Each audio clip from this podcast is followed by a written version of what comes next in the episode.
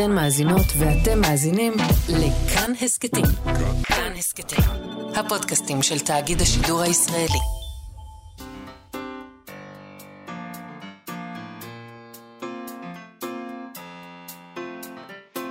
מה שכרוך עם יובל אביבי ומה יעשה לה.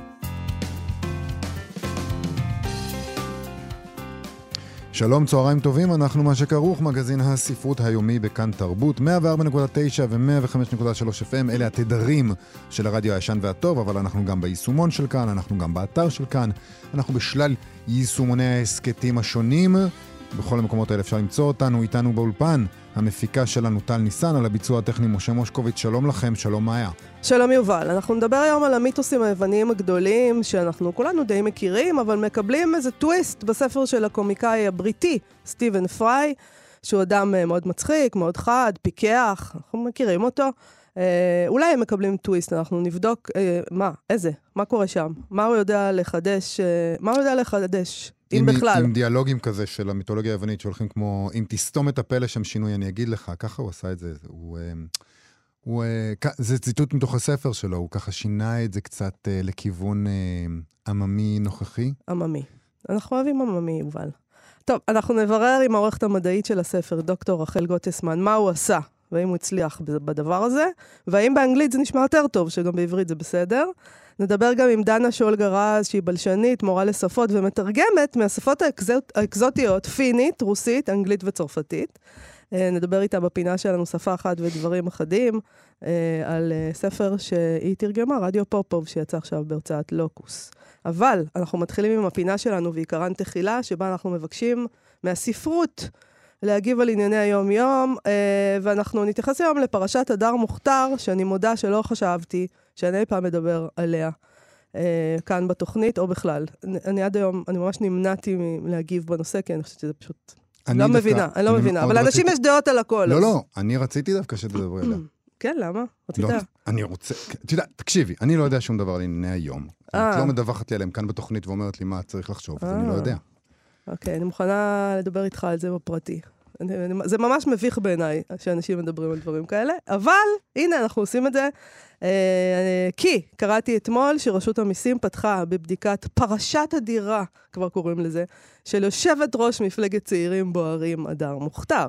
הבדיקה, שמתנהלת ברשות המיסוי והמקרקעין, נפתחה בעקבות ההתבטאויות של הדר מוכתר בתקשורת, שמעוררות חשד שמדובר בעסקה פיקטיבית. עדים זומנו לרשות המיסים, יגיעו לשם היום כנראה בעניין הזה. ההערכות הן שברשות המיסים לא יכלו לעבור לסדר היום, ולכן נפתחה הבדיקה. בכל אופן, זה מה שקראתי באתרי החדשות, אם אתה מאמין למשהו ממה שכתוב שם.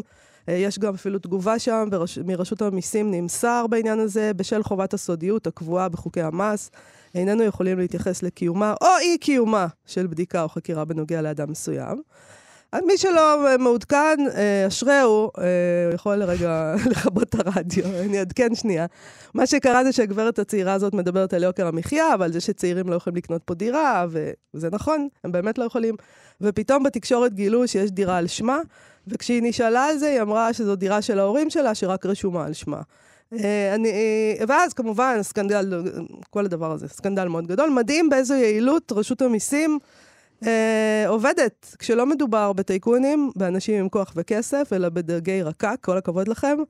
אה, אני מקווה שאני לא מעליבה אותם עכשיו, שלא יבואו אליי מחר, כי נראה לי שזה יכול ללכת ככה, ואני גם כן. דג רקק. אה, ואגב, גם התקשורת, חייבים להגיד משהו על התקשורת, שנכנסה בה בברוטליות, כי אנחנו גם נהנים קצת, יובל, בוא נודה, זה קל, זה כיפי. זה, זה, מה, היא קטנה, היא, בוא ניכנס בה, במי ניכנס? בביבי? במי? מצד- אבל כל כך עלוב. כן, מצד שני. אבל גם כשאתה נכנס לתוך הפוליטיקה, אתה גם, אה, כדאי שתדע את כללי המשחק. כן, אתה אבל הולך לא, ואומר בתקשורת... פיון קטן, בחייך, לא, ברור, גדולה. אבל מי הולך ואומר את זה בתקשורת? כאילו, זה, זה לא... תקשיב, אני שמעתי ראיון איתה באיזה יום, והסיבה שלא העברתי אה, אה, לתחנה אחרת, זה כי הייתי במונית, אז הרדיו לא, בשליט, לא היה בשליטתי. יו, אני לא, מעניין מה נהג המונית היה עושה אם היית מתכופפת כזה הנהג קדימה. המונית היה כזה, היה מאוד והי- חמוד. והיית מעבירה לו. הוא היה מאוד חמוד, והיה לנו כמה צחוקים ביחד בעניין הזה, כי שאלו אותה, ומי אה, ברשימה שלך? אנחנו רוצים לדעת. ואז היא אמרה, יש לי למשל אה, בחורה חרדית, רחל, ברשימה. אז אמרו לה, איזה רחל? אה, מה שם המשפחה שלה? אני לא טובה בשמות משפחה, אני. לא יודעת איך קוראים לאנשים. אז אתה יודע, אז אנחנו, אפשר להריץ על זה קצת דחקות, אבל רשות המיסים פתחה בחקירה, או, וואו. פשוט אם היא תשתתף, אם. תשתשף בפוליטיקה, אז היא תבין שלא מדברים על הטריקים שאתה עושה כדי לא לשלם אה, מיסים, נגיד. זה דבר שלא עושים, אני פשוט. לא חושבת שזה עניין של להשתתף, להשתפשף בפוליטיקה.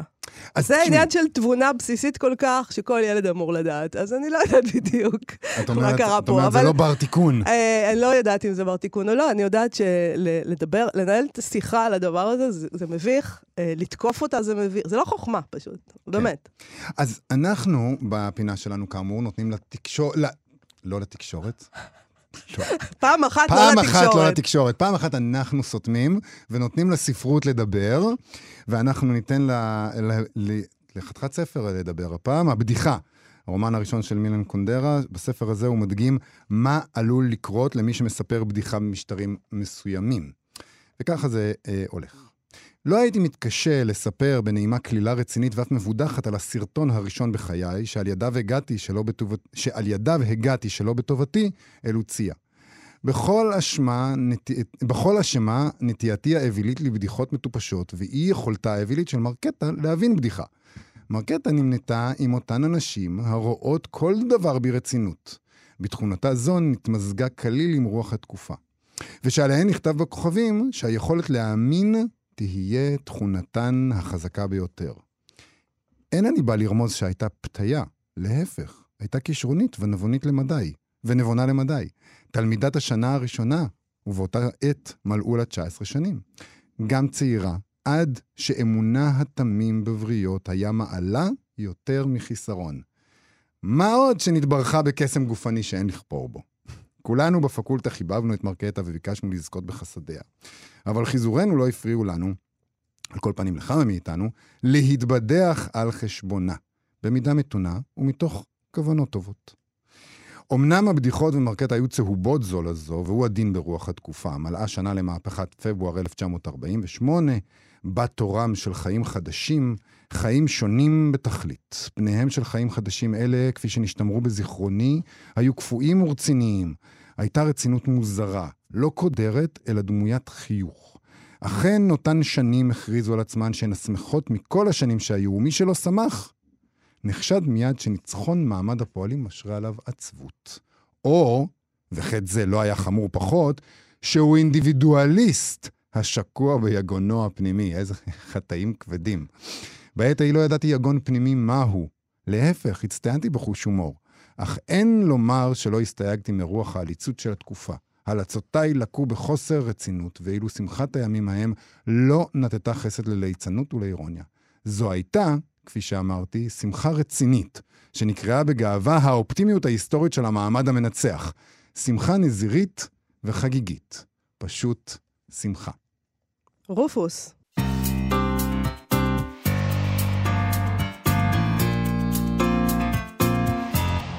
שכרוך בכאן תרבות חזרנו. כשהייתי די קטן, התמזל מזלי וקראתי ספר בשם מעשיות מיוון העתיקה. זאת הייתה אהבה ממפגש ראשון. בהמשך חיי אענה מהמיתוסים ומהאגדות של תרבויות ועמים אחרים, אך כבר בסיפורים היווניים האלה היה משהו ששלהב אותי. האנרגיה, ההומור, התשוקה, העומק והאמינות של עולמם ריתקו אותי מההתחלה. אני מקווה שכך יהיה גם בשבילכם. כך מתחיל הסופר, הקומיקאי, השחקן והבמאי הבריטי סטיבן פריי אה, אה, לכתוב בפתח הדבר של הספר מיתוסים שהוא כתב. ספר שיוצא עכשיו בהוצאת הכורסה בתרגום של תומר בן אהרון. בספר הזה הוא חוזר אל הסיפורים הגדולים של המיתולוגיה היוונית, הוא מספר אותם מחדש. בשפתו המיוחדת והמשעשעת כנראה, או, או כמו שהכריכה האחורית מבטיחה, אצלו סיפורי הטיטנים והאלים נהפכים לתיאור מבדר להפליא של הילולות וחגיגות, לוחמה וסגידה, הפקרות, רומנים ושיעורים לחיים, רציחות והתאבדויות, ניצחונות וטרגדיות. כן, כמו שאמרנו בהתחלה, אני לא יודע, שפה מיוחדת ומשעשעת זה דבר אחד, אבל נגיד, כמו שהדגמנו בהתחלה עם הציטוט, יש שם דיאלוגים בפי גיבורי המיתולוגיה שהולכים בצורה מאוד אה, עדכנית, נקרא לזה, עדכנית מדי. אבל לא קרה לך כשקראת את זה, כי לי זה כן קרה, כי אני רואה את סטיבן פריי, אני, אני רואה אותו בדמיוני, ואני כן. שומעת אותו, אז, אז זה מוסיף לזה איזה מימד של שעשוע, בגלל שהוא דמות באמת משעשע. רק בגלל שזה הוא, אבל תראי, אני מסתכל פה סתם באחד הפרקים הראשונים, שיש שם דמות, לא משנה מה קורה שם, אבל הדמות הזאת אומרת בדיאלוג, תזרקי, תזרקי מילה טובה בשבילי, אימא'לה, בבקשה. הוא פשוט חלומי. העיניים השחורות, הבורקות האלה, גבות הדמות שלו, השתיקות הארוכות, זה כאילו, אה, ככה אתם רוצים שהגיבורים שלכם מיוון העתיקה ידברו? איתנו כדי לדבר על הספר הזה, העורכת המדעית שלו, דוקטור רחל גוטסמן, היסטוריונית ומומחית למיתולוגיה, מרצה בבצלאל ובשנקר. שלום, דוקטור רחל גוטסמן. שלום, מאיה, שלום יובל. אהלן. בסדר גמור. רחל, אז מה בעצם סטיבן פריי עושה בספר הזה? למה, למה אנחנו צריכים עוד גרסה של המיתולוגיה היוונית?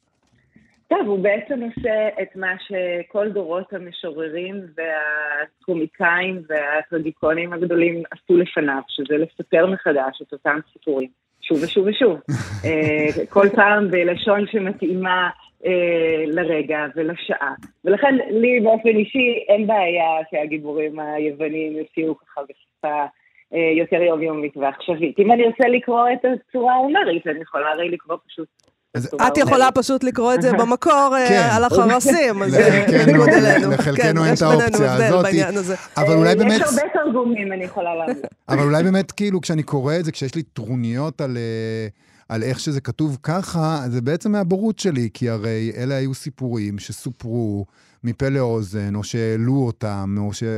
ו- אין ומן גרסה, הסתם... אין איזה גרסה אחת בעצם. וגם זה לא היה איזה סוגה עילית פעם, זה סוגה עילית אצלנו, כי אנחנו... כי זה השתמר. אבל אז זה היה אולי באמת אה, שפת הדיבור, זה היה מאוד אה, common. תקני אותי אם אני טועה. אתה, אתה לא טועה, אבל יש לזה כל מיני רבדים. זאת אומרת, זה מאוד נכון שהסיפורים האלה הם קודם כל סיפורים שסופרו בעל פה, הם סופרו בבית, הם סופרו בארוחות ערב ובטקסים ובטקסים דתיים, אה, אבל הם גם, אה, ובמובן הזה היו מאוד אה, יומיומיים, אבל הם גם היו אה, טקסטים שנכתבו לשירה ונכתבו לתיאטרון. אה, זה מאוד נכון שאין גרסה אחת אה, קנונית לסיפורים של המיתולוגיה, בניגוד ל... איך שאנחנו חושבים על, אה, על אה, מיתולוגיות אה, שיותר קרובות אלינו, כמו למשל סיפור נוח או סיפורי האבות. אה, אין גרסה, אה, המיתולוגיה היוונית אין לה תנ"ך.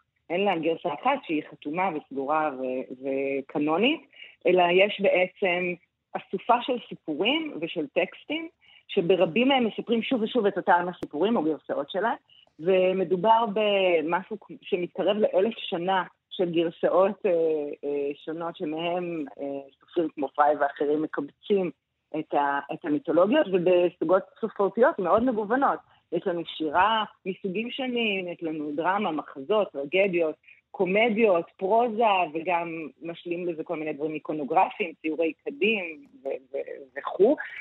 ובעצם אפשר גם להרחיב את זה מעבר לאלף שנה, כי חלק מה- מהתפיסות שיש לנו על מיתולוגיה יוונית היום, הם לא, המקור שלהם הוא לא רק הטקסטים העתיקים, אלא גם האינטרפרטציות שעשו עליהם אחר כך אה, בימי הביניים, ובוודאי ברנסנס ו- ואחריו. זאת אומרת, אנחנו ניזונים בעצם מאיזשהו אה, אגם מאוד מאוד עמוק של, אה, של דימויים וטקסטים מיתולוגיים, ולמשורר יש את ה... גם היום, בעיניי, יש את החופש לספר את זה מחדש בצורה שלו, וכל אחד על פי טעמו יבחר איזה מהגרסאות הוא מעדיף. אז מה, מה עושה אבל סטיבן פריי בעינייך? כלומר, מה הפרש, איזה פרשנות, מה, לאן הוא לוקח את הדבר הזה? האם מצאת שם איזה, איזה משהו מיוחד שאת, אה, שמצא חן בעינייך? מה ההבדל בין הגרסה שלו? מה, מה מניע אותו בכלל, סטיבן פריי, לשבת ולהגיד, טוב, אני רוצה לכתוב עכשיו את, ה, את המיתוסים האלה. אה, דבר ראשון, מה מניע אותו, אני, אני חושבת שזה פשוט מאוד מאוד כיף לחזור ולספר אותם אה, אה, מחדש.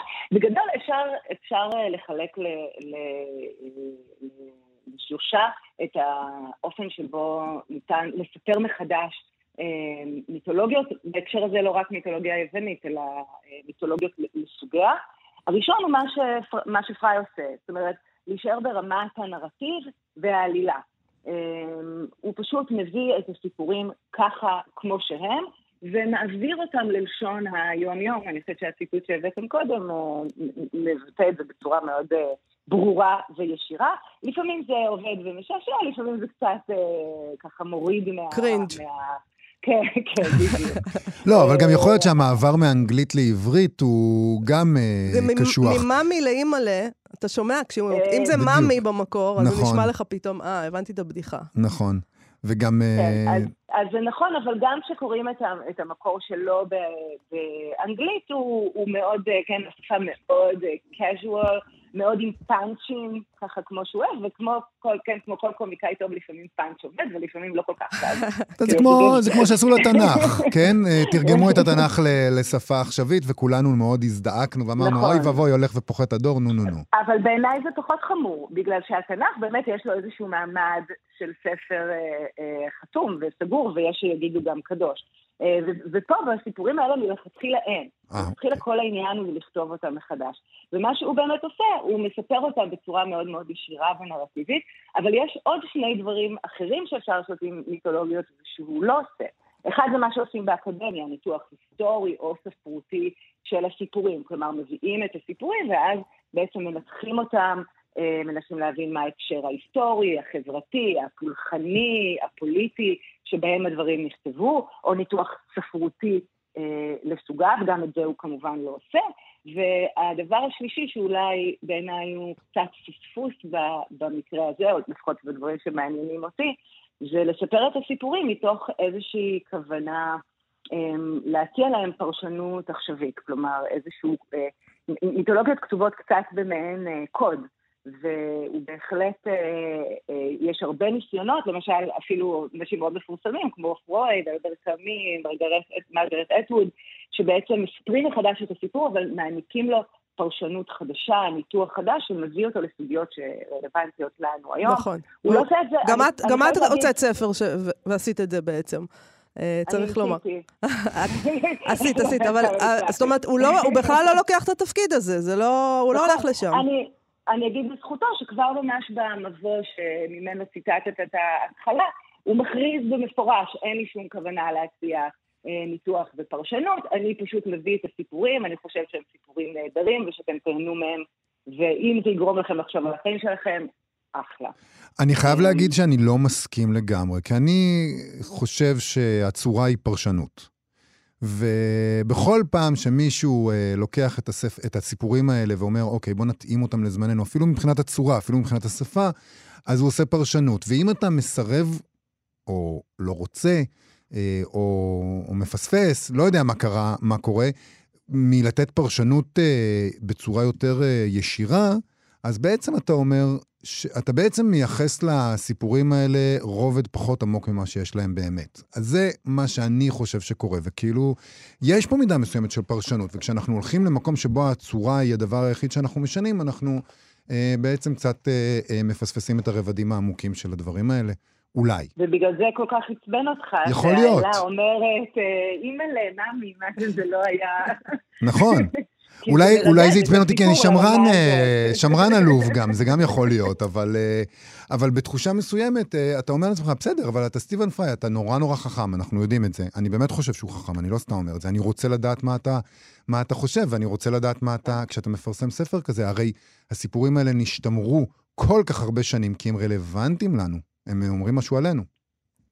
אני, אני מאוד מסכימה. אה, אני גם, אה, אני גם חושבת ש, ש, שבמובן הזה יש קצת פספוס, כי כשנשארים רק ברמה הנרטיבית, הסיפורים של המיתולוגיה יש להם קצת נטייה להיות אה, אה, בנוסח אה, של ואז.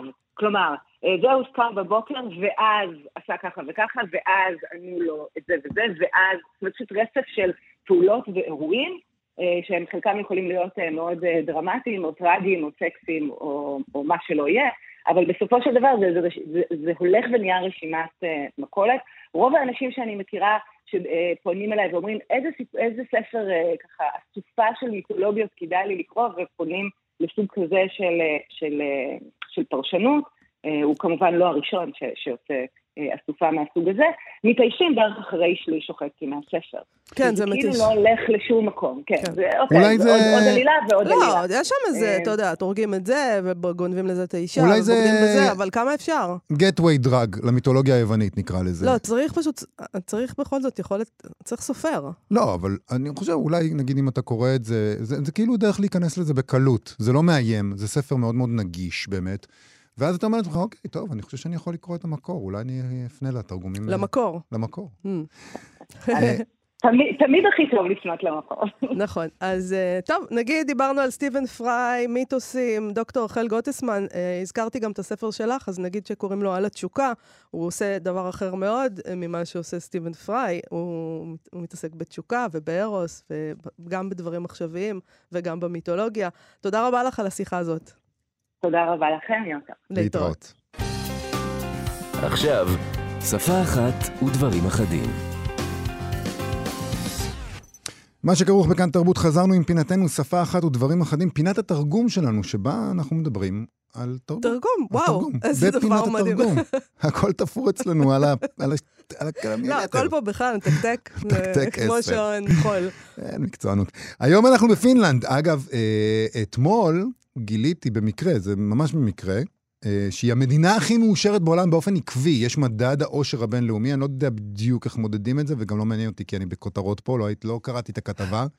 לא, אבל אתה כן סיפרת לי מי נמצא במקום התשיעי. כן, וזה הופך את זה שהם במקום הראשון לדבר מפוקפק. מפוקפק ביותר, כן. מקום התשיעי ישראל. נכון. ישראל, ישראל במקום אה, התשיעי. אתם, ופינלנד. כששואלים אתכם אם אתם מאושרים, אתם אומרים שכן. שזה כאילו, אומר אתם שאתם- אומרים לעצמכם, כאילו. לא מתלוננים. כן.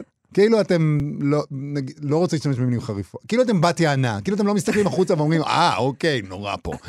אה, בסדר, לא נורא פה, נפלא פה. אה, אז בקיצור, אה, בפינלנד מאוד מאוד מאושרים, ושם לפחות מכאן, מהפריפריה המאושרת, נראה שיש להם סיבה טובה להיות מאושרים בפינלנד. אה, וזה מעניין אותי איך זה משפיע על הספרים שנכתבים שם. והספר שאנחנו מדברים עליו הוא לא ספר מאושר, הוא ספר די אפל. אה, אנחנו מדברים על הספר רדיו פופוב של אניה פורטין, הפינית, שבו אלפרד בן התשע גר בעצם לבד. אה, נטשו אותו, הוריו נטשו אותו, אה, ופתאום דמות מסתורית מגיעה לביתו, ומשם זה ממשיך. זה, ובין- זה בעצם ספר לילדים. זה אה, ספר ילדים. אגב, אני, אני נתתי אותו, ילדים קצת גדולים, לא... אז לא, אז... אני נתתי אותו קודם כל לבן שלי. אמרתי לו, תקרא, תגיד לי. מה דעתך. לא קראתי בו מילה. ואז הוא אמר לי, זה ספר טוב. אז אמרתי, מגניב, נדבר עליו וזה. אני סומך על דעתו, הוא קורס הרבה, הוא ממש יודע. ואז התחלתי לקרוא את זה, אמרתי, אוי ואבוי, הייתי צריך לקרוא את זה לפני שנדעתי. זה לא כזה אפל, אל תיבהלו, תכף נדבר על זה. מי שתרגמה את הספר הזה היא דנה שולגה רז, שהיא בלשנית מורה לשפות, היא מתרגמת מפינית, רוסית, אנגלית וצרפתית. שלום, דנה שולגה רז. שלום. קודם כל, תודה על הספר היפה הזה. אני רוצה, אבל לפני שאנחנו מדברים עליו, פינית. איך, אה, איך התגלגלת לפינית? כן, פינית. אה, זה קצת סיפור. ספרי, ספרי. ספרי לנו. אה, נחשפתי לפינית במסגרת התואר הראשון בבלשנות באוניברסיטה העברית בירושלים. אה, למעשה זה יצא קצת במקרה, כי הייתי צריכה לבחור שפה אחת מחוץ לקבוצה שאליה היו שייכות כל שאר השפות שלמדתי, צרפתית, איטלקית ולטינית, והייתי צריכה לבחור שפה מחוץ לקבוצה, ובאותה שנה הייתה לי בחירה בין פולנית לפינית. Mm. ופולנית, אה, השיעור של פולנית היה בשמונה בבוקר. כן. יואו, זו הסיבה הכי. טובה, אה, ל- ל- באמת, אין- אין סיבה יותר טובה. כן, זו הייתה דרישת קורס מוגזמת לגמרי מבחינתי. אז uh, הלכתי לנסות פינית, לא ידעתי עליה שום דבר לפני כן. וברגע שישבתי קצת בשיעור, הבנתי שאני פשוט במקום הנכון. מה, מה, הייתה- איך זה, איך את מבינה דבר כזה? מה, השפה פתאום אה, נשמעת לך, מתנגנת אז לך זהו, יפה? מה? ה- השפה אה, לאו דווקא יפה, אבל היא נשמעת כשפה מאוד מאוד מיוחדת. היא נשמעת תחילה כמו שפת ילדים. אוקיי. זה לא משהו ששמעתי שום דבר שדמה לו אי פעם. זה קצת כמו השפה של פיות, אה, למי שהוא בור כמוני. כן, האמת היא, האמת היא שאסטונית יותר מזכירה את שפת הטרולים בעיניי, אבל אה, כן, אה, אבל זה אותה משפחה, זה חד משמעית אותה משפחה, אותה משפחה של יצורי קסם פחות או יותר. טוב, הטולקיניסטים פה קצת יכעסו עליי, אבל... אבל לא, אבל הש- השפה היא אותה, מאותה משפחה, כמו השפה האסטונית. אז את פשוט ו- ישבת לך והלכת ללמוד פינית, והיום את יודעת לפטפט פינית. כי- כי זה, הייתי יכולה גם ללכת לשם, וזה לא היה קורה, לא הייתי היום יודעת לפטפט. זה כן היה קורה, היה לי מורה מדהים, אה. אני זכיתי ללמוד אצל רמי סערי, הגדול אה. מכולם, כן, נכון, הוא נכון. מתרגם נפלא. כן, כן. הוא האיש הראשון שהביא את הספרות הפינית אה, לישראל, נכון. לקוראי עברית. והוא מורי ורבי, אפשר לומר, ואני גאה מאוד להמשיך בדרכו. אז אה, אני רוצה לשאול, הזכרנו את זה שפינלנד אה, מחזיקה במדד העושר הבינלאומי במקום הראשון באופן עקבי, נכון. אבל אה, את מרגישה שזה משפיע על הספרות? תראה, הפינים יודעים לעשות ספרות, ואני אומרת לעשות ספרות כי זה לאו דווקא לכתוב, זה גם לכתוב, ובמקרה של ספרי ילדים זה גם לאייר. הקשר בין. בין הסיפור לתמונה בספרי ילדים הוא מאוד מאוד מהותי, ויש להם גם סופרים נפלאים וגם מאיירים נפלאים. אני בדיוק חזרתי עכשיו מסמינר אה, למתרגמי ספרי, ספרות ילדים שהתנהל בפינלנד. והכרתי שם כמה וכמה ספרים חדשים וגם נזכרתי בכמה וכמה ספרים ישנים והספרות הפינית היא נהדרת והיא ראויה לתרגום, היא ראויה לחשיפה. לדע... לצערי הספרות הפינית זוכה לחשיפה רק בזכות רמי סערי אה, כבר במשך אה, שנים פה. עכשיו גם בזכותך. ולאחרונה גם בזכותי, כן. והספרות הילדים כמעט ולא זכתה לשום חשיפה, ואני רואה, רואה שזו השליחות שלי בעצם אה, להביא לכאן את ספרות הילדים הפינית הנפלאה. אז זה באמת ספר. שם, הספרים שם פשוט גם מרהיבים ביופיים וגם מאוד אה, יפים מבחינה ספרותית. הם יודעים לשלב ברגישות אה, את הקושי ואת ההומור. הספר אה, על רדיו פופוב הוא דוגמה מצוינת לזה. אז זהו, בואי נדבר קצת עליו, כי אה, מהאומה המאושרת בעולם הייתי מצפה למשהו... שוב, אני לא רוצה להביא... למה, יובל, אולי הם מאושרים בגלל שהם מבטאים אה, את מבטאים את הרגשות שלהם. אני לא רוצה להפחיד. חס וחלילה. אני חושב שזה ספר נפלא, והבן שלי, בן עשר, קרא אותו, ובינתיים אין לו טראומות. זה לא כזה ספר אפל או משהו כזה, אבל זה לא אבל הוא ספר ילד פרח- נטוש בעצם. זה לא ספר- ספר. אפל. זה לא ספר אפל. ספר אבל זה. גם לא ספר פרחים. ושושנים. הוא לא מייפה נכון, את המציאות. נכון. העניין הוא שאניה פופוב היא סופרת נהדרת בעיניי, והוא זכה בזכות בפרס, בפרס היוקרתי ביותר בפינלנד לספרות הילדים והנוער. אה, היא ידעה בעצם אה, לעסוק בנושא כל כך כל כך קשה ולתווך אותו לילדים בצורה עדינה ורגישה. פשוט ברגישות עילאית ותוך כדי שילוב הומור וסודות וקצת קסם וקצת היסטוריה. הספר פשוט כתוב ביד אומן, וכמו שטובה ינסון גם היא ידעה לעסוק בנושאים קשים במסווה של אגדה והומור. אה, אה, טובה ינסון אמנם כתבה בשוודית של פינלנד, אבל אה, הטבע הוא אותו טבע, התרבות היא אותה תרבות, המומינים לא יכלו להיכתב בשום מקום אחר אלא בפינלנד לדעתי. נכון. אה, והסופרים הפינים אה, בני ימינו הם אה, ירשו לא מעט מטובה ינסון. את יכולה לספר על אתגר, על אתגרים שבמעבר מפינית לעברית, שהרי זה באמת שפות מאוד מאוד שונות, וגם התרבויות מאוד מאוד שונות. אז אני נכון, מניח ש... נכון. ובכל זאת, הספר הזה נקרא, בעיניי, שילד בן עשר ישראלי קורא אותו, הוא לא מוצא שום אה, פער. הוא יכול להזדהות, הוא, יכול, הוא מבין את הכל. אז, אז אולי בכל זאת תספרי לנו קצת על איך, אה, על איך מתווכים את תודה רבה. הפער הזה, כן? קודם כל תודה רבה וזה מאוד מאוד משמח אותי.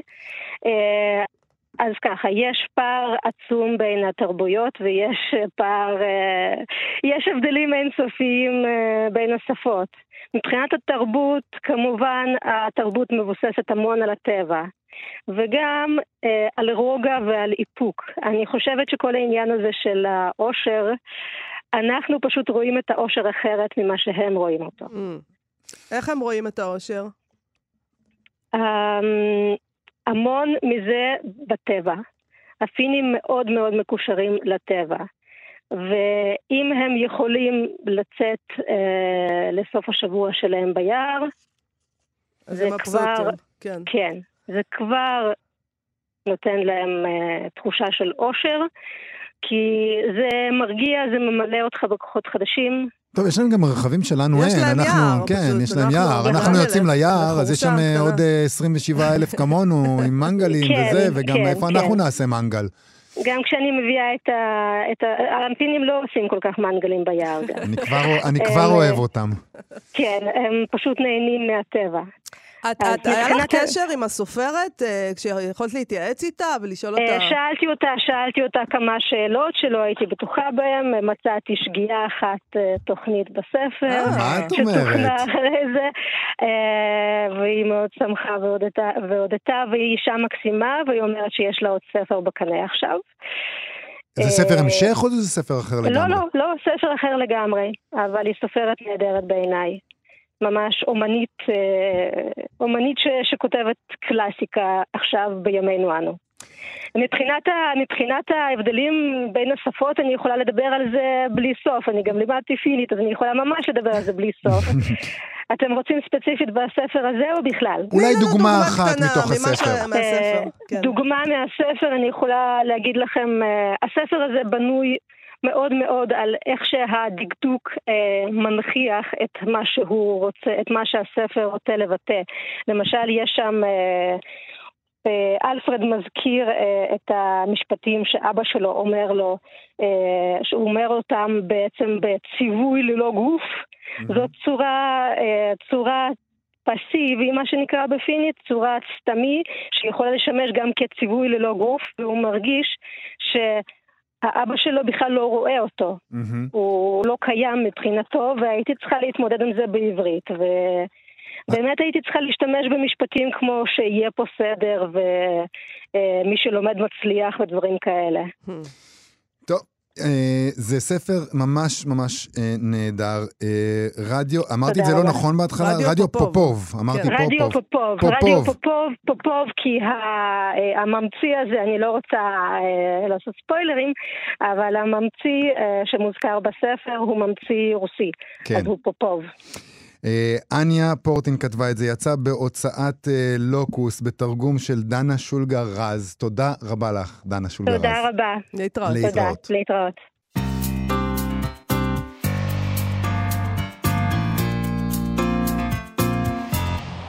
מה שכרוך בכאן תרבות, חזרנו לקראת ראש השנה, מתחילים uh, כבר בסיכומים. אנחנו גם מחר עושים תוכנית. נכון. סיכום שנה. מחר נסכם את השנה, נסכם לה את הצורה. כן. יאללה, איזה אבא אני, אלוהים. כבר נאנחתי, שמת לב? טוב, אה, אז אה, בינתיים נתחיל עם זה שבאתר עברית, האתר של האפליקציה לקריאת ספרים דיגיטליים וגם לקריאת, לשמיעת ספרי שמע, גם שם... מסכמים. מסכמים. לגולשי האתר שם יש אפשרות לדרג את הספרים, והם קיבצו שם רשימה אחת, אה, שבה יש את הספרים המדורגים ביותר בשנה העברית האחרונה. אמרתי מה אני חושבת על שיווק אתמול, כן? אוקיי, אה, כלומר, הספרים שגרמו להכי הרבה אנשים, בואו נגדיר את זה ככה, להחליט שהם מדרגים. זה, מה, זה, מה זה אומר? כאילו, הכי הרבה אנשים החליטו פה לשים כוכב, או, או חמישה, חמישה. כוכבים, כמובן. אה, מספר הספרים שעוררו באנשים את המוטיבציה לתת דירוג כלשהו. כן. כי יכול להיות שיש אנשים שפשוט קראו ספר שנורא אהבו אותו, והם שמרו את זה לעצמם. ב- זה יכול לקרות זה שאנשים. לא משתפים את הזולת במה שהם חושבים. אבל זה, זה מין דבר כזה, זה מין אה, סוגיה כזאת ברשתות למשל, שמדברים על אה, אינטראקציה. האם יש לך, האם, נכון, יש לך 20 אלף עוקבים, אבל האם, אבל כמה לייקים יש לך על כל פוסט? זאת אומרת, אם יש לך 20 אלף עוקבים והם לא עושים, אה, ויש לך שבעה לייקים, אז זה אומר שה... מה זה אומר? זה אומר שהעוקבים שלך לא שווים כלום. אה, זה אומר עלינו משהו כן. בעצם. זה אה. אם אתה לא מצליח לגרום לאנשים לעשות איזו פעולה מינימלית של לעשות אבל- לייק, אז זה אומר שאתה לא באמת גורם לגולשים שלך להיות אינטראקטיביים, שאתה לא מעורר אצלם הזדהות רגשית. אנחנו- אם הספר גרם למישהו ללכת לאתר עברית ואשכרה לשים חמישה כוכבים, זה אומר לא רק שהוא אהב אותו, הוא גרם לו לרצות... או לה- שלידם הזה יש משפחה נורא גדולה, והם כאילו, שאמרו, אימא, אבא, בני דודים, בוא נלך לדרג אותו כדי שיהיה לו זה. אה, את? בקונספירציות כרגיל. בוודאי, אני תמיד בקונספירציות.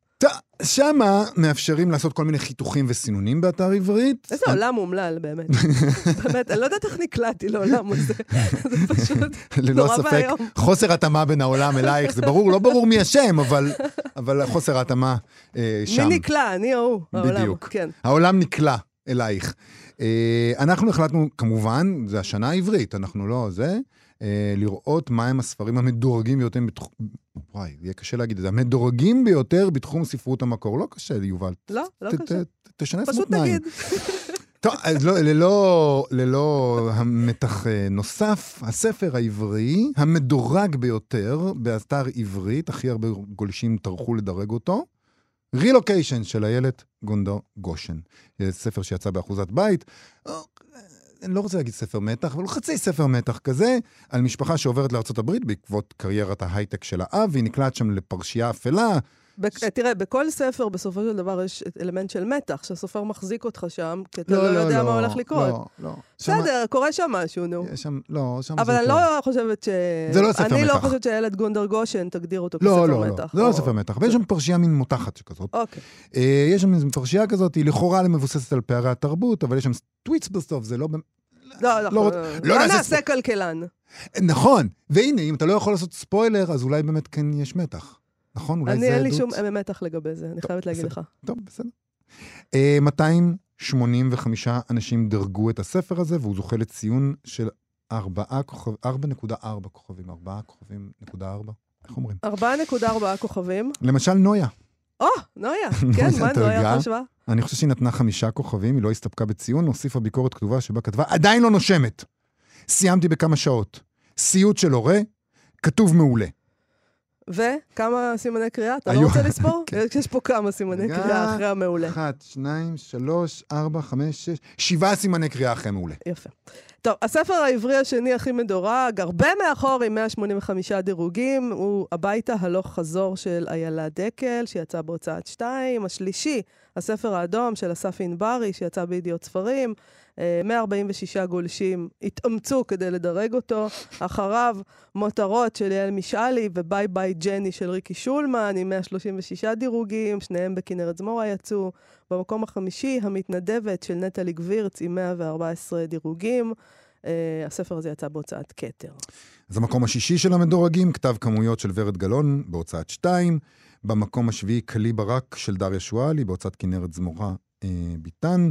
במ- במקום השמיני, שיחה טובה של דוקטור הדס זאבי סלע, שיצא בידיעות ספרים, שיחה טובה.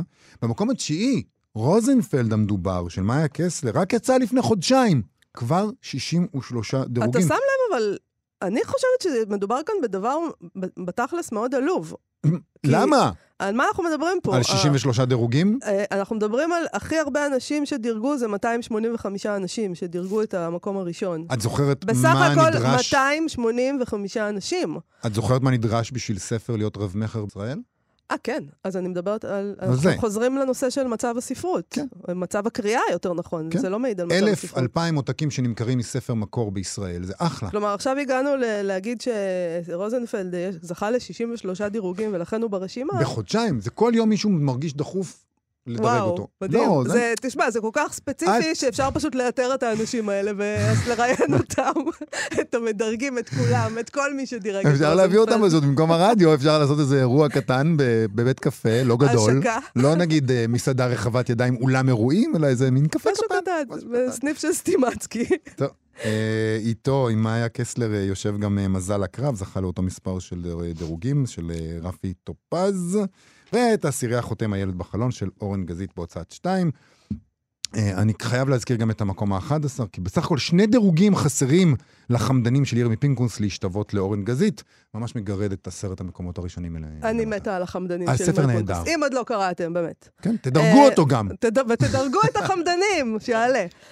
בסך הכל, לפי הרשימה הזאת, אם מתייחסים אליה כרשימה של ספרים שעוררו את הגולשים לפעולה אקטיבית של דירוג, שמתברר, uh, כרגע מתברר לי שזאת לא משימה מובנת מאליה, uh, לתת ציון לספר שקראת, אז יש פה כמה ספרים ראויים, כן. יובל. נכון? Uh, כמעט, כמעט זה גורם לי לומר שאולי חוכמת ההמונים אה, היא לא תמיד דבר רע, אבל זה רק כמעט. כן. רק כמעט. טוב, אמרנו, חוכמת ההמונים. אני- האם 63 איש הם המונים?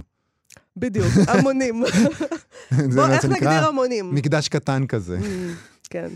תשמעי, אני רוצה גם לציין עוד דבר. מתוך uh, רשימת uh, 100 הכותרים המדורגים ביותר, כי הרשימה הזאת כוללת 100 כותרים, הם כוללים גם מקור וגם תרגום וגם עיון וגם פרוזה וכו' וכו' וכו', יש 31 ספרים עבריים, ושמונה מתוכם, מתוך המדורגים ביותר, התפרסמו בהוצאת שתיים, הצעירה למדי. לכנרת זמורה וידיעות יש רק ארבעה כותרים למשל, לכתר, שלושה כותרים ברשימה, ואני חושב לעצמי שאולי שתיים זו הוצאה שמאוד מאוד מעודדת את הסופרים והסופרות בה, דיברנו על זה קצת כאן בתוכנית, אה, מפה לשם, שהיא מאוד מעודדת את הסופרים והסופרות לשווק את עצמם. לא, היא ו- לא מעודדת אותם, היא פשוט לא עושה את השיווק. הוצאת שתיים זו הוצאה שאנשים בה מוציאים ספרים בתשלום, ושהתשלום הזה לא כולל את האלמנט של יחסי ציבור ושיווק. ואז הם אומרים להם, אם אתם רוצים זה, אז אתם צריכים לשווק. אולי זה עובד. הם נמצאים. ברשת, הם הולכים לחנויות, הם יוצרים את אותו חוב רגשי נקרא לו. חוב, חוב מילה לא יפה. רגשי, חוב... מחויבות, איזה יופי, חוב רגשי. חיבור, חיבור רגשי, זה מה Mm. שרציתי לומר. זה הכל עם חטא ובית, בגלל זה התבלבלתי. אה, חיבור רגשי בין הקוראים לספר שלהם, ואז הם אה, באמת אה, נהייתה, נהיית אה, אנשים שמוכנים ללכת לאתר ולשים דירוג. השאלה היחידה שצריך לשאול זה, האם הספרים טובים? כל השאר... יש שם כמה ספרים טובים מאוד. אוקיי, יפה מאוד, אז כל. הכבוד. אה, אנחנו נסיים עם זה, עם הנימה האופטימית הזאת שאתה מתעקש עליה כל החיים. תמיד, תמיד, תמיד. יפה. Uh, תודה רבה לטל ניסן, מפיקת התוכנית, תודה רבה לצביקה בשבקין ומשה מושקוביץ שהיו על הביצוע הטכני, שדרוש פה, אתה יודע, הרבה ביצוע. בואו לבקר בעמוד הפייסבוק שלנו ושל כאן תרבות, uh, אנחנו נהיה פה שוב מחר, להתראות. עם תוכנית סיכום, בהחלט, תוכנית סיכום של השנה. נכון. אתן מאזינות ואתם מאזינים לכאן הסכתים. כאן הסכתים, הפודקאסטים של תאגיד השידור הישראלי.